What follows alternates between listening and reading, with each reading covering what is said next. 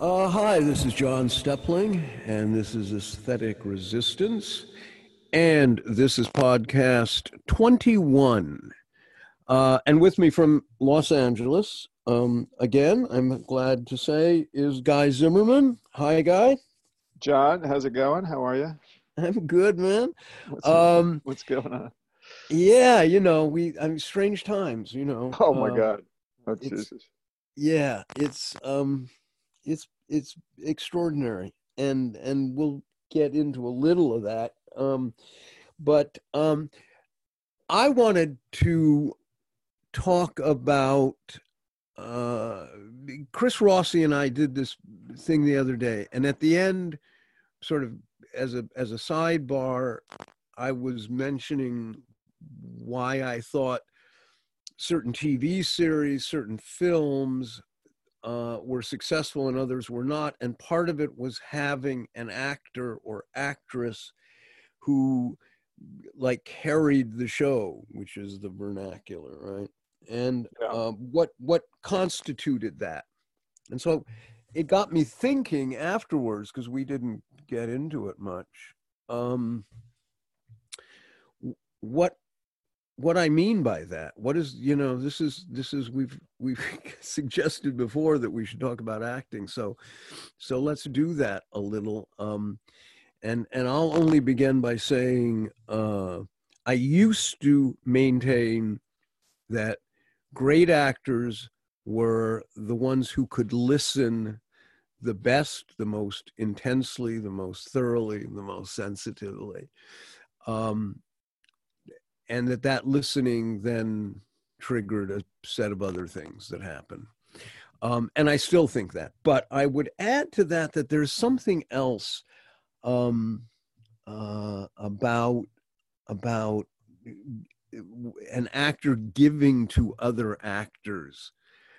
Because you hear actors say that oh you know this actor gives you a lot when you're out there with him or this actress gives you a lot when you're out there with him and um, I think it would be interesting because I think I know what they mean, but it would be interesting to talk about Yeah, it's what it's that is. right. I mean, I, I I always think that this is one of the one of the unique features of of um, producing, creating, developing, whatever you, however you want to say it, creating theater in Los Angeles, especially for a writer, is that you you have this unmediated connection to actors, whereas usually that connection is mediated by directors and producers and the whole apparatus of production that that actually is, is deeply political and does certain things to what can happen. And I think um, so we get closer to the very strange thing that happens with actors on stage with a text. And it is really quite this remarkable and very, very misunderstood thing that, that really, you know, you have to remember how far back it goes that, you know, the, you know, Western philosophy in general arose out of an opposition in a way to the, the, the mimetic activity of what, you know, what was happening in, in, in, in Greek culture at the time that had to do with Right, right. theater, the birth of theater. There's always this, and, but really centered around the difference between the apparent and the real, that was Mhm. always linked to actors, you know, performing, which was this new thing that people were doing.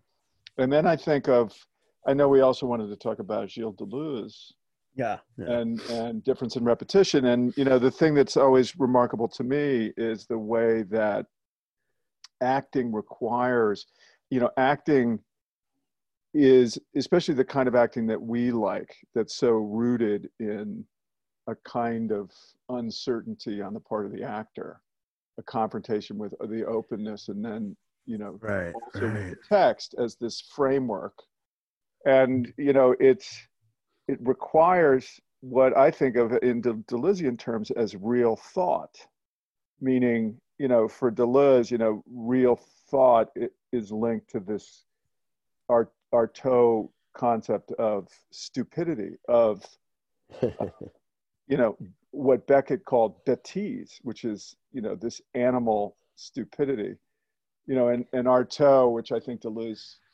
liked the statement that that real thinking is is the hardest thing there is. But it's it's what I see actors actually doing. And of course, one of the things that you just touched on that's so remarkable is that it is by definition, you know, a um, a non-individuated activity. In other words, it really is about this connection between actors on stage, actors on stage and the audience, actors on stage and the text. It's it's a distributed activity, you know. It's not. Yeah, yeah. You know what I'm saying? Like. Yeah, no, I think that's no. I mean, I think that's absolutely right and and interesting.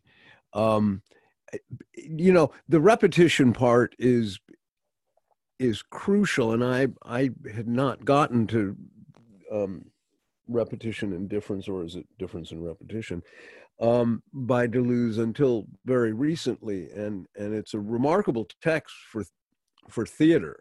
It is um, in yeah. terms of theater, and and he kind of is inverting Freud a little bit, but um, but what he is suggesting in terms of a, a theatrical practice, a discipline or something, is that is that we learn, we live, we feel through repetition.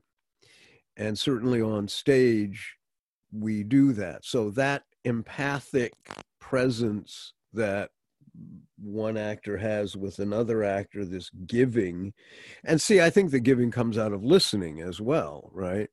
And and that that empathic connection can only exist through through this this constant repetition of things through rehearsal through through memorization and uh and it's it's a but there you know there are within that curious paradoxes right? And and kind of subtle contradictions. But i think basically um that's you know that's that's true. And if you hear this noise, I'm I'm wiping the snot off my nose. Um, anyway, uh, the the the the listening is because we know actors who don't do that sort of selfish actors and and other actors will always complain about them and they don't listen and they're they don't give and they're concerned entirely with this presentation of themselves um, and they're invariably not in the play. Uh, and then the opposite are actors who who kind of disappear into the play in a sense, into their character, into that text. Um, I mean, Lee Kissman, we both love, and and I remember what struck me about Lee early on was that that he listened so intently, so with such focus, and um, but I think when we're talking about film and TV, some of that is harder to pick up, obviously. The camera's not on characters who are not talking, for one thing, usually. Uh, and and um, it's so it becomes something else. There there's something else. And and I was watching the new HBO show Perry Mason and it's actually not very good, but it doesn't matter. But Matthew Rhys uh, is one of those kind of actors, and it, it's partly a and this was Chris Rossi's suggestion, which I think is right. It's partly a kind of relaxation. I mean, it's bodily, and yeah, that's the Bêtise. That's, that's the Bêtise part, you know. Yeah, yeah, and it's it's.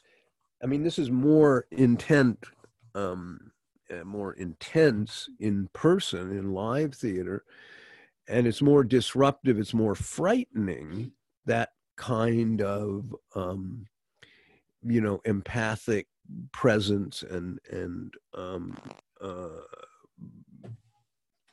the uh, that's the word I'm looking for. Um, the, the that empathic presence and closeness and connection that you get in live theater between the audience and what's on stage, which is the, the product of constant repetition. I think that that's extraordinarily disruptive to the status quo in a sense. I mean, it's frightening. And we're living in a society that's, you know, repressing feelings uh, more and more. And I mean, the COVID thing is a kind of perfect example because people are putting on masks, they're social distancing, they're doing everything, you know, and you can't go to live theater. I mean, it's Oliver Cromwell again, um, under cover of risk management. That doesn't matter, but but in terms of the art form, it's not possible obviously you know so we do what we can with with radio theater and things like that but um i think i think that there is an enormous power in in that that triangle of listening um giving uh and relaxation somehow for lack of a better word. Well, it's the. I mean, I, you're right. I mean, I think it's it's something that comes up out of the body, which is this, you know, out of, out of the out of the material body. You know, it's. I mean, you know, it's in a way, it's that thought is finally material. It's not this platonic thing that floats above the world in some abstract realm, right? I mean, but those uh, those oppositions are very real. Meaning, yeah you know, and it's very real in in in Western culture. You know, that basic opposition between thought as abstraction and thought as something embodied and active on on a material level. You know, and that is exactly where uh, you know where Deleuze positions his thought. You know, and it's post Nietzsche, it's post. But it's interesting, John, because it's also you know he's a Marxist too. Deleuze. Right. I mean, to the end, right. you know, and in, in a way, you can look at you can you can look at Deleuze as a reconciliation of of Marx and Nietzsche, which is pretty remarkable. Yeah, I mean that that particular book is is an absolute um, treasure for for theater. I mean, I I riffed off of it for theater artists, theater theoreticians. Um, I I was, you know, just kind of borrowing randomly almost um, the other day when I did this blog yeah, post because I, it's I it's it's really rich for you know it, it's so applicable to to this idea of of artistic practice. I mean, not just theater, but it is it is very um, relevant to to how we think about theater because acting and I I'm always kind of talking about this. I mean, acting is um, this enigma. It it is all of these things, and it's not all of these things. You know, it's, it's it's very interesting because I I remember my ears pricked up once talking to John O'Keefe, and he said something about your work. He said, "Well, you know, John reminded us of the actor." and I and I it, I didn't get much more out of the exchange, but um, as you can imagine. But but I understood what I understood what he what he meant, and it made me think that what had happened for you at the start of your you know of your of your playwriting is that you were doing it in this context of like what one of the things that you were attending to was like you know what can lee do? What can i have right. lee do? What can i have beth ruscha do? What can i have rick dean do that would right. be interesting you know and that again it was that it was a product of this primary connection between you know a poetic sensibility in the writer and a capacity in the actor a capacity for real thought in, yeah in the actor in the actor which can only you know real thought which can only happen on stage ironically and this yeah. is where you know i mean murray gets close to this often. And, and this is, of course, Murray Mednick, which is part of what the whole essence of the Padua Hills Festival was, which was that theater can be anywhere. It can be, you know, everywhere as a stage potentially for real right. thought that requires these elements. Um, yeah, and I think that's what part of what the enigma is um, is that you know yeah theater can happen anywhere anywhere can be a stage but as soon as it becomes a stage it ceases being anywhere you know then yeah, it's somewhere that's true. Right. Yeah. right Yeah. and so it's like the creation of a place Well, and that's right. extraordinarily All right, powerful my friend. All right, listen. This is where we have to get into this Deleuze. I mean, uh, sorry. Let me let me know if there's too much Deleuze in this. Discussion. no no no we please But this is where we have to get into the nature of the virtual for Deleuze, because you know, for Deleuze, the, the virtual is a realm that is that is part of the real, but it's not actual. And it's a it's an absolutely radical concept. You know, you you say if you look at, you know, it's linked to the concept of capacities versus properties, right? Mm-hmm. Where you could say, you know, if I'm going to list the properties of a knife, this is an example Manuel Delanda always uses. You know, if I if I want to list the properties of a knife, a kitchen knife, you know, I can do it. It's this long, it weighs this much, it's got these properties, and that's it. You can do it exhaustively. But capacities is something else. You know, for to list the capacities of a knife is impossible because you you know you can use it. It involves there's all sorts of things about capacities. You know that right is the capacity to affect and be affected.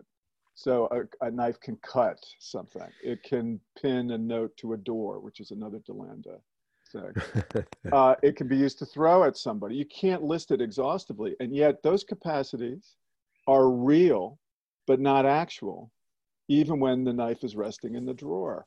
And this is Right. something that I always that's and because they're virtual, they're virtual, and this is something that I you know so what deleuze does is sort of broaden the domain of the real and Yeah, so suddenly you know you and i bring this up with students when i'm teaching a lot which is like okay so the interesting question is to ask yourself you know what are your capacities? And then you see the politics of it because of course you know the the the the, the realm of state domination or or you know whatever is always trying to reduce you to your your properties. You are this and this this is your number this is how this is your role and things this is whereas your capacities are you know you have infinite every every one of us has infinite capacities. And they're real but not actual. And they you know they're, they're a part of the real.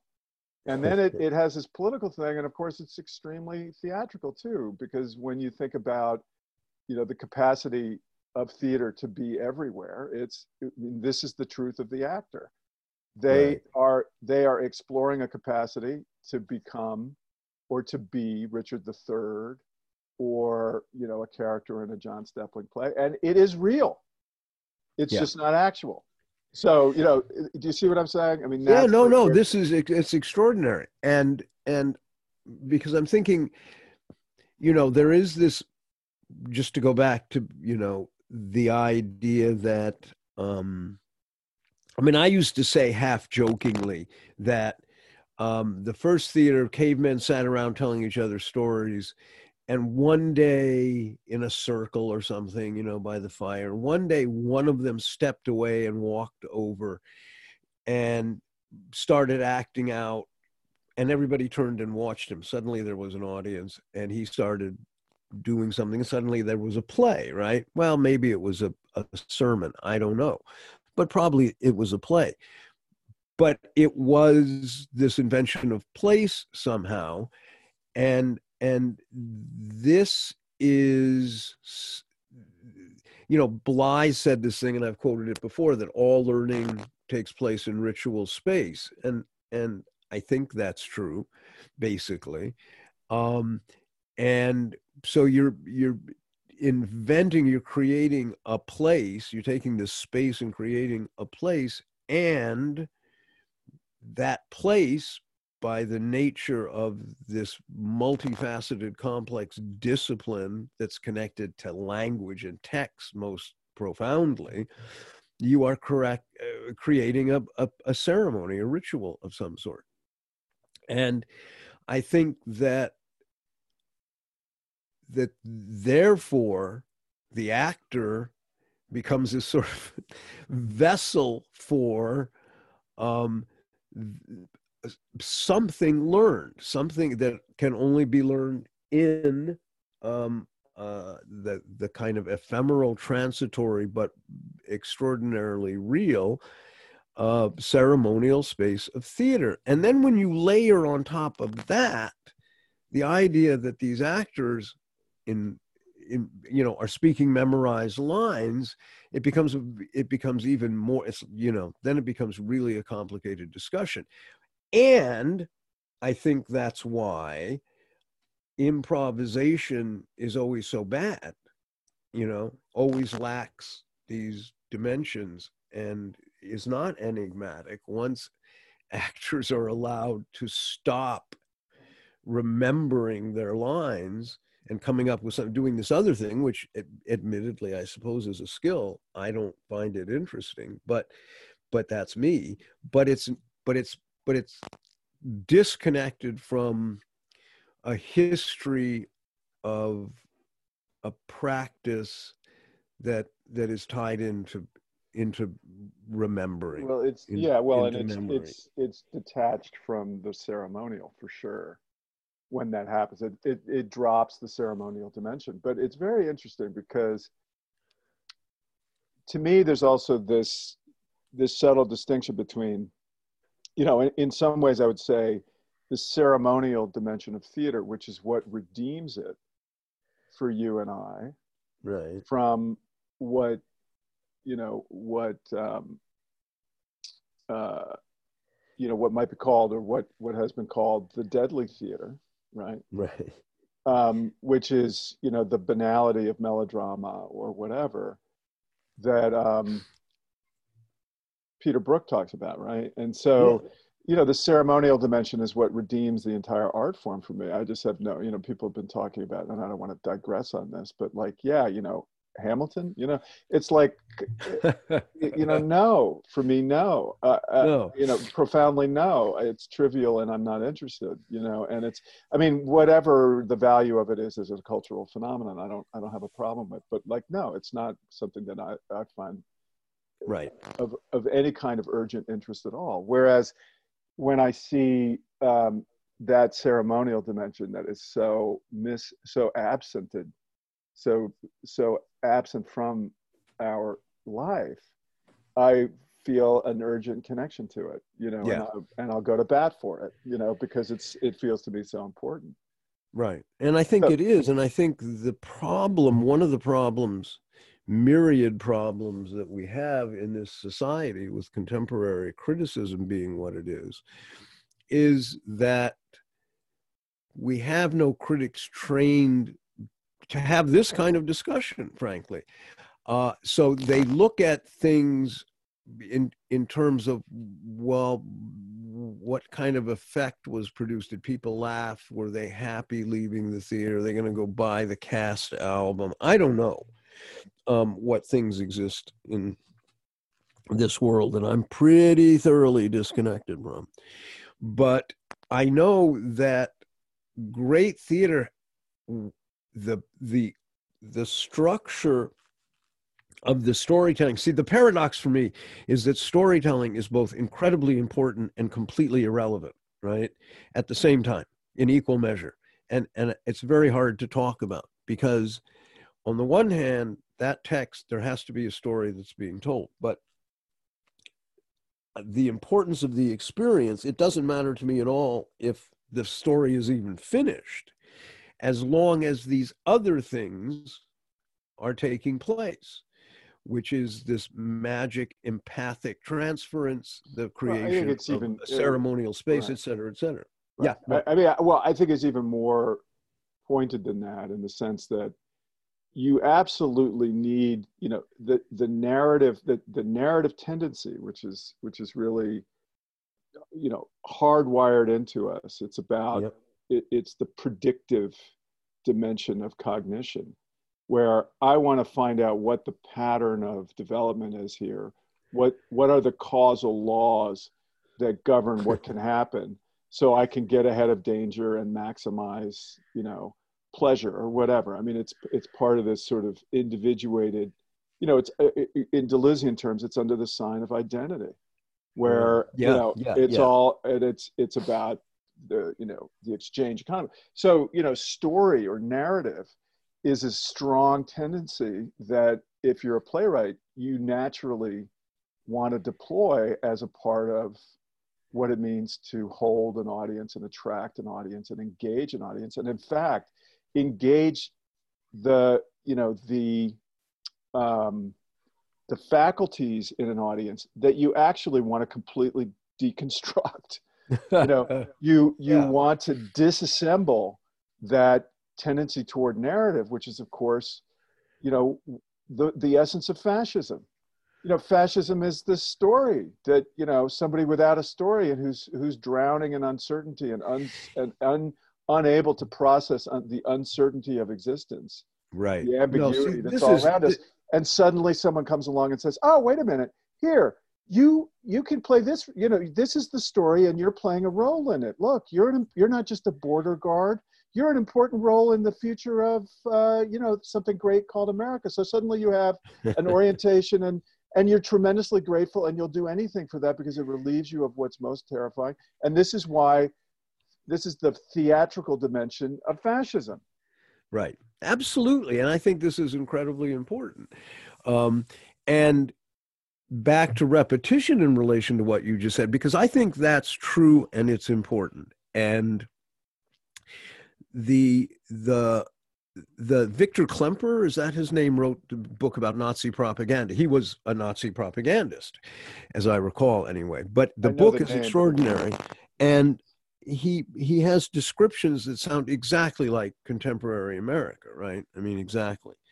And this is one of the secrets on one level of of the Donald Trump phenomenon, but it was of the George Bush as well, and really of, of Clinton. Obama was a kind of outlier in this sense, but is that you just keep repeating the, the same bullshit, the same the same propaganda. You just keep saying it over and over and over and over and over and over and over. You say it five thousand times.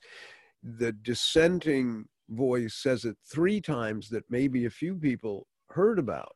So it's just the creation of this i mean that's what indoctrination is and that's fascistic and the the story then is linked into this other register of of repetition and this is where it gets you know complicated and subtle in a sense because it's and i think this is I think this is hugely destructive, in fact, in, in the contemporary world, and is is one of the perhaps intentional, perhaps not intentional, byproducts of of, of a highly marketed oh, system sure. of oh, reality, sure. right? Oh, for that, sure.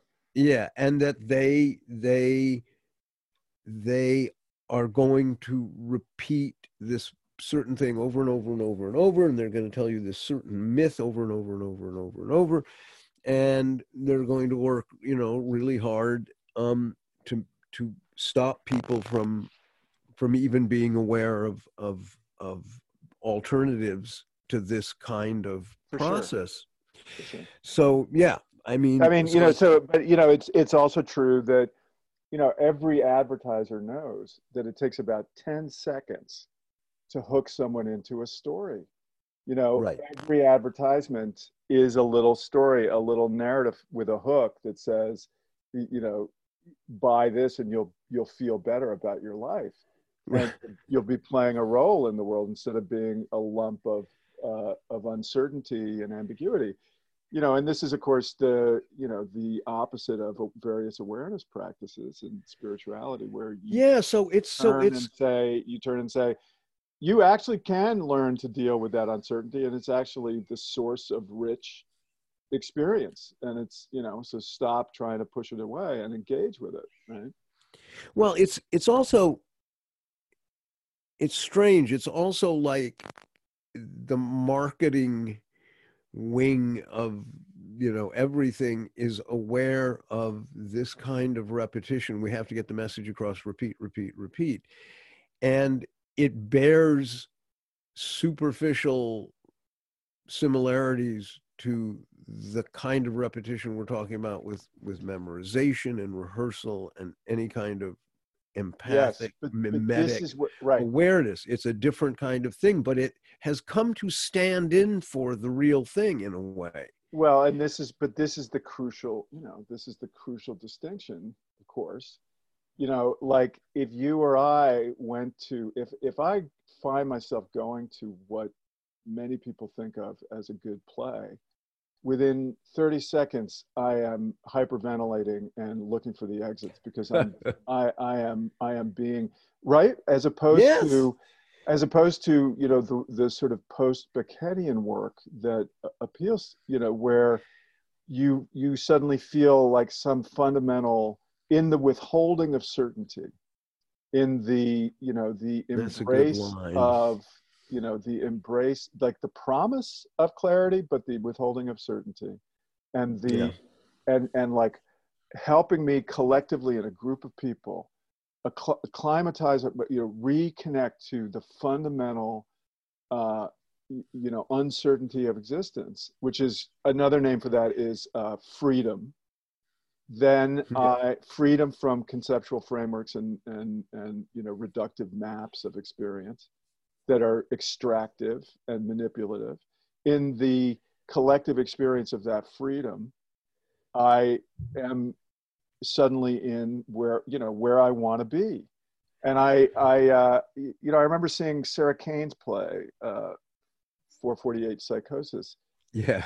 Uh, right on the eve of George Bush's reelection, which was a very dark night, and I I I had this you know tremendous uh, experience of like uh, I left the theater afterwards feeling, uh, you know, tremendously uh, in, empowered again by that experience, you know, and it was just a reminder sure. of the politics of that theater, right? Of the kind of theater that we're drawn to. Let me make one other point, though, which is that, like, if I go to see a Richard Foreman play, and I love Richard Foreman, but you know, the the problem I have with that aesthetic, of course, is that it doesn't trigger the um, the part of me that wants the easy answer of the story in order to deconstruct it. Like it never gets to that point. It says, here's just direct experience of something else.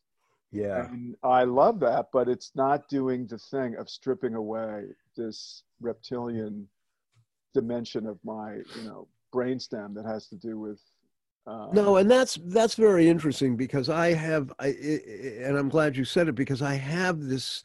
I love Foreman too, and I and that's not that's not lip service or anything. I mean, he I think he's really important. And the interesting thing is, my favorite piece of Foreman theater was when he directed a Botho Strauss play. Yeah, well, there you go. Well, with Richard Jordan at, yeah. at the New York Public. Um, was extraordinary. I mean, you know, is one of the seminal experiences of my life in theater, um, because to see his theatrical intelligence applied to this other thing, yes, that we're trying to was amazing. Yes, for sure. So yeah, it's it's hard, it's complicated, and um, it, there is there is also something I think um, you know the repetition that because I always I think Zeami is that his name the great Noh um, author yes and, and I know writer. you're talking S E A M he has talks about repetition at some point I know I don't right. remember but um, the kind of repetition that, for example, takes place in Noh or takes place in in you know certain kinds of theater that that we like, and and even in in um, in Shakespeare, there is this um, this repetition is like they say in chess, it's forced. Um, you have to do that you know you, you, otherwise you're not even playing chess anymore you're doing something else. So so certain things are forced. There's a kind of respect for a certain kind of repetition that has to take place or or you're doing something else. You're making chocolate chip cookies i don't know. But this forced um, practice is is also tied in with with a kind of patience and um listening and seeing, right? I mean, Well- and these are the things that get short circuited in the fascist repetition that we're referring Right. to yes, because because there's blindness and deafness involved in those. Right. You know, it's, you know, in a sense, I want to say what happens in that repetition is that you get closer and closer to, that's how you can get closer in a public way to being, right? But again, i- i- if you're looking at Deleuze, there's, you know, the, you know, the, the tremendous irony is that what you find in being is difference. You don't find identity you don't find you know you you know in other words there's a reason why you can only get to that place through um through the the differential action of the actor Right. you know i mean it, it it's Yeah. it's you know it's a yeah, it's it's a, really hard, man. It's hard to talk about. well it But is that- but, but of course good. The differential actor is good. No, but I get. I see. I know exactly what we're talking about, and and hmm. language is is hard. You know, it's a naughty. It's a naughty problem. Well, and we can only point to it in a discussion like this, right? But Yeah. if you if you see, you know, I remember some of the work we did with someone like John Horn, and you're Yeah. like, you know, John Horn off stage is something fundamentally different from John Horn on stage, and you know that you're seeing something much, much, you know, of greater magnitude on stage, right? yeah. I mean, he moves. He would, and this is true for any. I For God's sake, Rick Dean uh, of all actors. you know? Yeah. Like suddenly you're you're in the presence of somebody with real magnitude, whereas offstage Rick was tormented by you know all these reductive. Well, Rick was the great paradox, you know, because um, because it was almost that degree of magnitude, that strange instinctive integrity that he had on stage at his best, Yes, anyway. Yes. Um, um, seemed almost um, impossible without the the torment off stage somehow. The They were yeah. dysfunction off They, stage. well, they you know the they, there was an in, inverse relationship between his integrity on stage and his complete lack The lack of anything integrity off stage. on. Yeah, yeah, you know, sadly. his you know his his and he was apologetic about his utter lack of integrity on Yeah. stage. Well, you know, people used to people used to come to me a lot because Rick, Rick at his best, he was he was really well behaved with me compared to some. i know somehow you had that but you know, people would say to me, "How do you put up with that? Isn't that a pain in the ass?" I said, "Yeah, but but do you see what happens at the end? You know, do you, well he was well behaved he to was well me- behaved with you yeah, yeah, is is worth it. Yeah, it's just worth sure. it. At the end of Storyland, you know, oh for sure extraordinary sweeping bow or whatever it was i don't know anybody else i mean it was it was one of the greatest things i've ever taken part in creating you know no it was totally singular would be So- another way to look at Yeah. yeah so i you know yeah. But but i think it's also um okay. you know it, it's interesting because there are just john let me just make a point. Let me just make a Yeah. point there. Please please. There is no other theater milieu in which it would be possible for you in collaboration with Rick Dean to uncover that final bow and its artistic merit except fucking Los Angeles where you have people like Rick Dean this you know this this film star in the Philippines and Peru you know yeah who is available to do the theater of someone like you. I mean, I don't know. It's just so extraordinary, right? yeah It's- it's well but this was the great um the great importance of padua you know? yes, yes. I mean, it just was. And, well, as a completion of the off off Broadway movement, Yeah, I think yeah. through Murray's, you know. uh, uh, but you know, there there was, I mean, there are a lot of different pathways toward, you know, finding this thing that we're we're we're circling around and pointing towards. I mean, there are.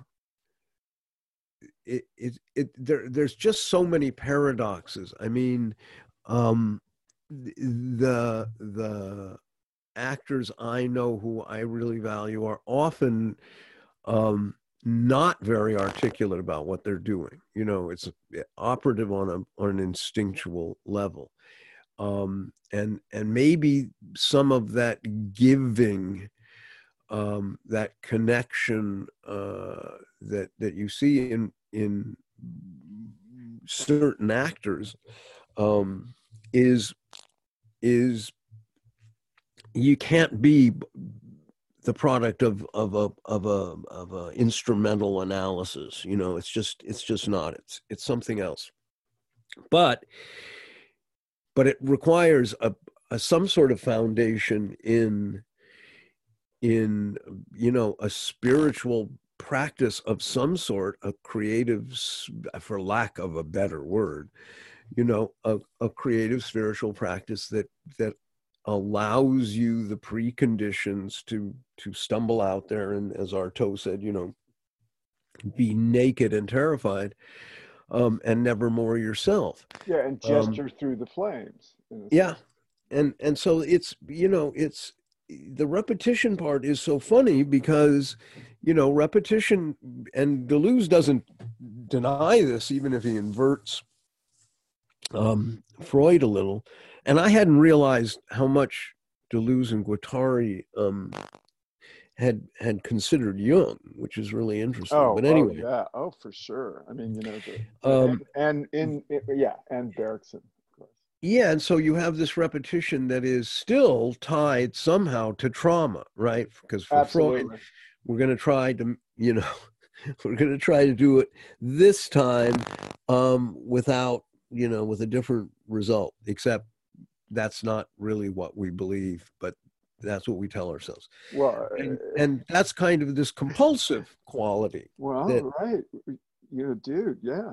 And uh, so, you know, what what what you are dealing with as a director, and then as a playwright as well, you are dealing with a stage space in which these extraordinarily powerful forces are potentially going to be opened up you know compulsion and and trauma, trauma and sure. personal you know fear and terror and nakedness right. and and, and, a deconstructing it, of identity so right yeah. and yet it right which and that deconstruction of identity has tremendous transformative capacity vis-a-vis the culture as a whole and of right. course the culture as a whole wants nothing less than any kind of transformation right because you know and it's very it's very interesting and so that's why the whole theater apparatus is actually devoted to preventing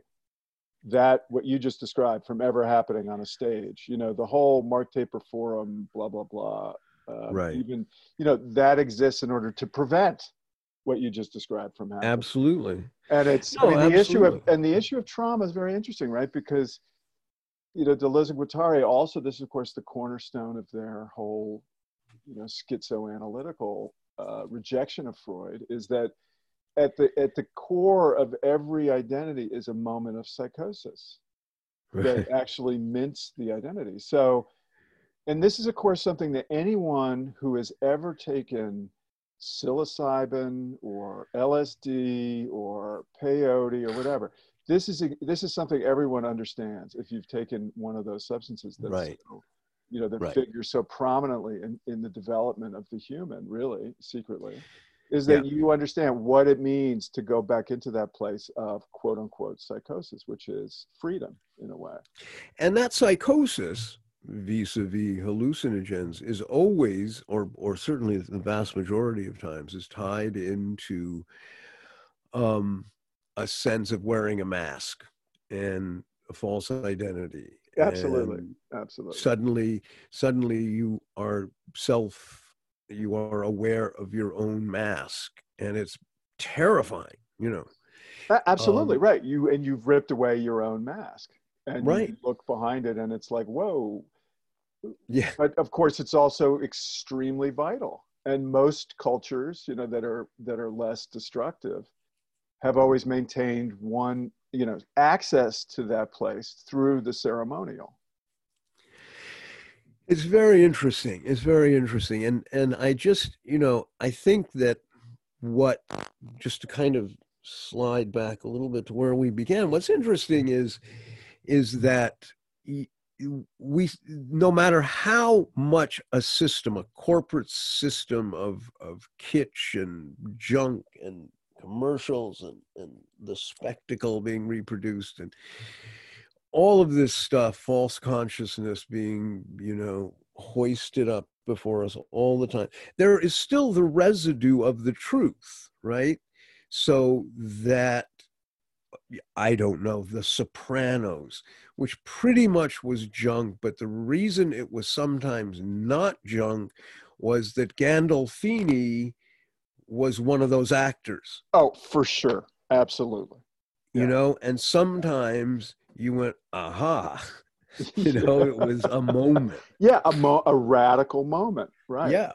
Yeah. And and so it's it's it seems somehow on one level that that it's it's very hard to completely eradicate but they certainly seem you know they the system certainly seems currently pretty intent well, on on trying well this know. is well and, and of course if you if you want to step back if you step back far enough and you say well you know you have to look at you know it, it really is this sort of um, battle between identity and difference finally. And which is going to emerge you know so if, if you look at that you say well you know one of the tremendous forces of identity as a primary quality is the exchange economy and this is where you reconnect to marx and yeah. you say you know a coin this is my whole you know theoretical sort of uh, hobby horse which is you know that that the coin is actually a little identity machine you know that it has difference on one side and identity on the other and it's meant to encompass one in the other so that identity emerges always as primary and that if you you know if you look at the the birth of coinage in ancient greece and a couple of other places at around the same time and you look at uh, you know philosophies of um, identity that begin and that propagate forward with ideas of um, sovereign power, state power, what, and and how that organizes human society. You know, this is where you know, for example, we, you and I talked about Anne Carson. That's exactly the the the transition she described. Yeah, know, moving from a that book is amazing. I mean, it's yeah. amazing because she really does um, find a, a, way to articulate this thing we're talking about um, in a in a you know in this beautiful but way a, right about poetics you know right but in um, in a certain way the as you point out it's not clear to me it's never clear to me and of course i have a, also kind of a buddhist take on this which is adds a whole other kind of wrinkle to it but it's you know it's far from clear where things end up finally and that there are these traces and sometimes they're very important traces of this other truth right. this underlying truth you know well yeah and and this is um this brings up the i mean because what troubles me as say a playwright an artist a writer whatever i am director what troubles me is um, and, you know we've mentioned before i've mentioned many times well the problem is there's no audience for you know we have to educate an audience all of which is true but it's but it's but it's not exactly that. It's it's the i mean it is but it, that doesn't go far enough what what we're talking about is a, a society that is so amnesic now that well, um, let me let me. You know, it's very. Go ahead, please. Have you have you been watching? It's not so so good, really, but it's interesting. Is the the loudest voice? Have you been watching that piece about Roger Ailes with um, with with what's his name? Um, no, no. well, it's it's it's interesting, you know, with Russell Crowe playing Roger Ailes, and it's just, I mean, it's interesting on the level, if nothing else, of the level of history right and and Yeah. we have to remember historically speaking right we're we're living at the at the end at the tail end of the neoliberal experiment which was this radical experiment in reductive thought and a complete surrender to capital to identity to you know complete self alienation Yeah. through See, the entrepreneurial self. All this bullshit that has been forced down everyone's throat through propaganda yep. of the Fox News variety, but of course it's present in all the other venues Yep. anyway, and it's present everywhere in the market economy. And it's been forced down our throats for 50 years, and it has achieved this remarkable state of unreality. And it is And- and, and it is desperate now because it is being revealed as being complete fucking bullshit. Well, you know, we're we're seeing we're seeing um we're seeing the the the measures taken. I mean, this is what scares me in a sense, like travel restrictions, you know, contact tracing, right mass surveillance escalating. This is where I agree with you that it's what we're seeing is biopolitics. This is yeah biopolitics. and yeah biocapitalism as somebody said and and it's terrifying because um, it is substituting you know i had a conversation with a friend who was here um, actually sitting behind me right now um, who's visiting and and about the castaneda books way back right? Oh yeah. and and how the one and i remember it too that that was so resonant and what the idea contained in it was this you can't go home you know because home has changed home is gone. I mean i feel that when i go to la on a on a sort of trivial level but it's more about something with a much longer timeline a much longer horizon backward and forward.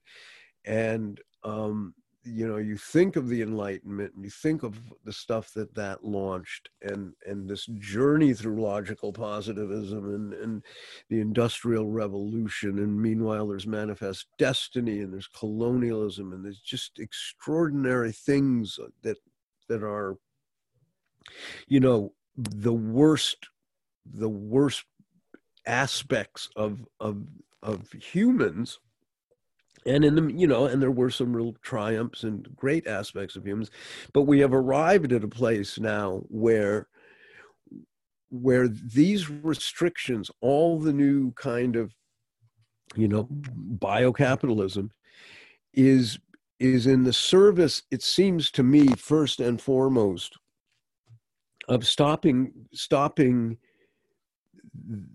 people from from shedding those rote behavioral tics you know that uh, unconscious they don't want you to take the mask off they don't want you and so now literally there's an allegory for you you know people wearing masks don't take them off you'll be fined it's very funny to me.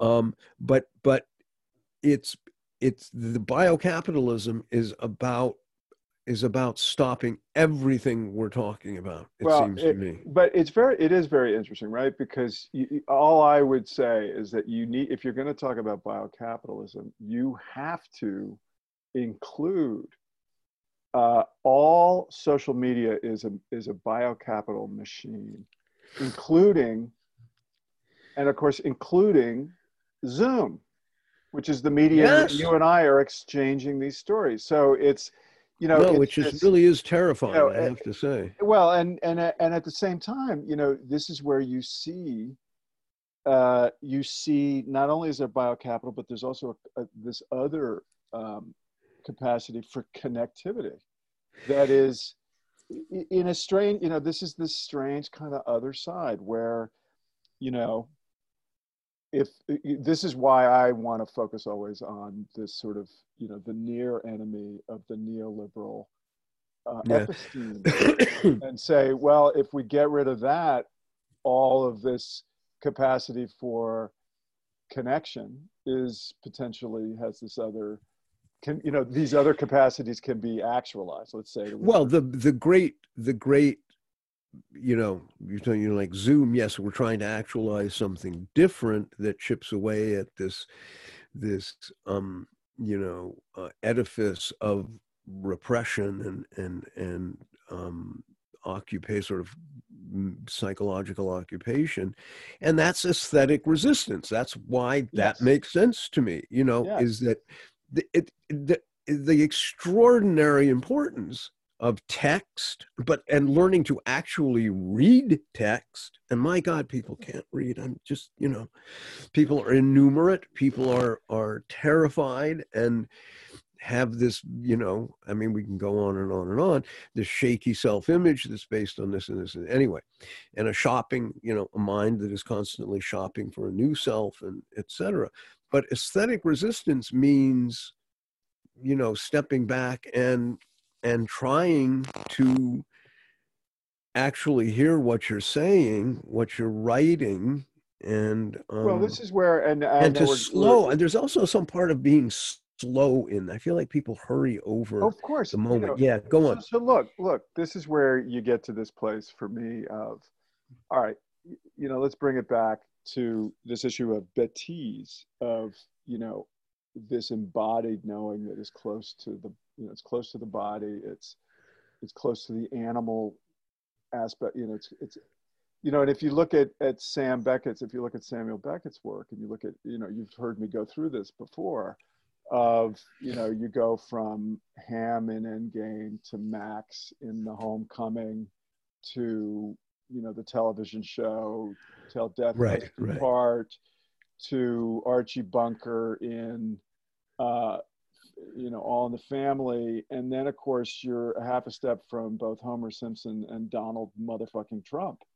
Right. And, and it's like, you know, this is how, uh, uh, sort of, this is how Beckett's kind of particular kind of irony and, and understanding propagated forward through the world having its transformational impact, not through people directly understanding Beckett, but through this, this, you know, Uh, this rhizomatic propagation of his of his anti-patriarchal point of view. And then you you you realize the hysteria of you know the regime of identity in the form of Donald Trump that it's this hysterical psychotic well you're seeing of, yeah you're you know, seeing... and it's like well what happens after we get rid of this fucking shit? And not just him but also the Republican Party and the part of the Democratic Party that's always been pretty much just uh, completely uh, unique. You know, I mean, what happens if the whole thing topples over? What happens then? Well, okay, so maybe you know, in other words, the story isn't over yet. Let's see where things go. Yeah. Yeah. Well, we, I was having a discussion with somebody today, and I guess we're probably going to have to wrap up here, but because this has been great. But I was discussing like the U.S. military, and I said, you know, oh, there's 500, you know, $5 billion a day. They have 900 bases around the world. Nobody asks exactly why you have those bases. You know, what, what you're protect, who are you protecting? Because pretty much nobody wants you there. So you see these deformations, this disfigurement of the oh. human. I mean, you see it in, you know, to be a little trite about it, but I mean, you see it in the, the physical presence of Trump or the physical presence of Kissinger, you know, or any of these people who have, who are these Dorian Gray, um, you well, know. I, I would um, want to come back and, in, in, and come back to your mention of Castaneda, and I would want to talk about the nature of the sorcerer as a, as a, as a figure you know, that you see yep. the sorcerer that you find in Deleuze and Guattari and what that means exactly. Yep. You know, and then I would want to talk about certain non-Western traditions, shaman, sh- shamanic traditions, yeah, shamanic points of view from all the different cultures in the world, and of course my own access to that, which comes through you know the the sort of quasi um, shamanistic dimension of Tibetan Buddhism that's so interesting to me and also oh, Kashmiri yeah. Shaivism, you know, the, the, the tantric Shaivism of Kashmir. All those, well, all those systems of thought are extremely potent and interesting to me. Absolutely. And, and see, and all of that stuff, all of that stuff is connected to, to, in a broad sense, theater. That everything is theater. You bet. Theater is before everything, and theater is after everything. All right, so we have to do another one of these. There's no question. All right. All right. Yeah. Oh, thank you, man. Um, thanks, Guy. Uh, All I will talk to you soon, and um, and we will do another one because this was just terrific. Thank you. All right. Thank you, John. See you All right, later. man. Later.